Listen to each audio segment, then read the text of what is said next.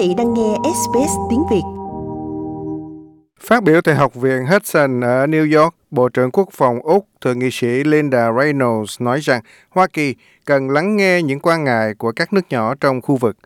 Bà Reynolds nói rằng sự kính trọng dành cho các nước trong khu vực Á Châu Thái Bình Dương là điều rất quan trọng mà Mỹ cần lưu ý.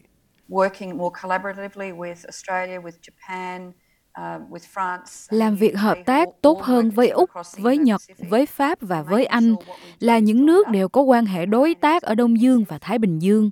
Chúng ta cần hợp tác và phải hợp tác toàn diện. Chúng ta cần lắng nghe và hiện diện nhiều hơn trong khu vực. Trung Quốc đang trỗi dậy nhanh chóng ở Thái Bình Dương. Họ hoàn tất các căn cứ tiền tuyến trên các đảo nhân tạo và bị cáo buộc là o ép kinh tế đối với các đảo quốc Thái Bình Dương.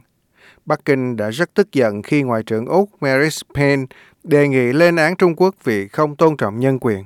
Thủ tướng Scott Morrison cũng cho biết Úc đã nêu vấn đề nhân quyền và việc đưa người Hồi giáo Ngô Uy Nhĩ vào các trại tập trung.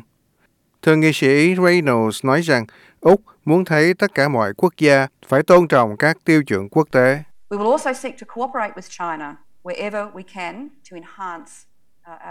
Chúng tôi sẽ tìm cách hợp tác với Trung Quốc bất kỳ khi nào có thể để tăng cường an ninh khu vực.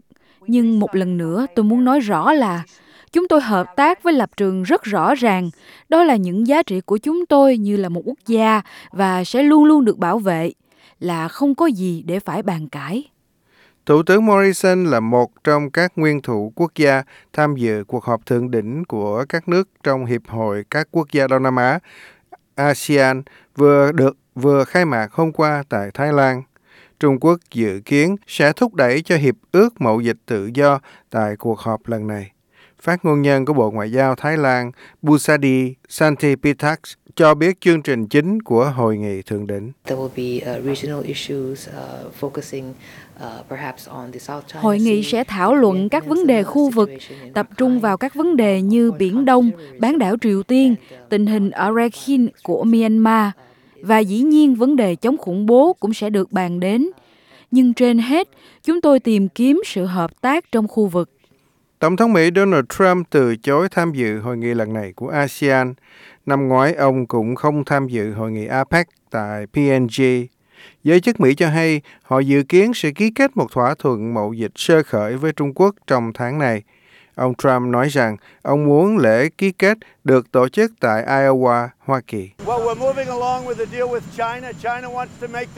Chúng tôi đang tiến đến một thỏa thuận với Trung Quốc. Trung Quốc rất muốn ký thỏa thuận đó. Chúng tôi có quan hệ tốt với Trung Quốc nên hãy chờ xem. Tôi không muốn nói nhiều về thỏa thuận chưa được ký. Nhưng chúng tôi đã đạt được nhiều tiến bộ. Tôi muốn ký thỏa thuận cái đã và tôi nghĩ đến Iowa. Quý vị biết tại sao không? Đó là vì đây sẽ là một thỏa thuận có ý nghĩa nhất cho nông dân. Vì vậy, tôi muốn ký kết tại Iowa. Tôi yêu mến Iowa.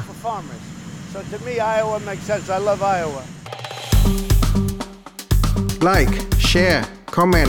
Hãy đồng hành cùng SBS Tiếng Việt trên Facebook.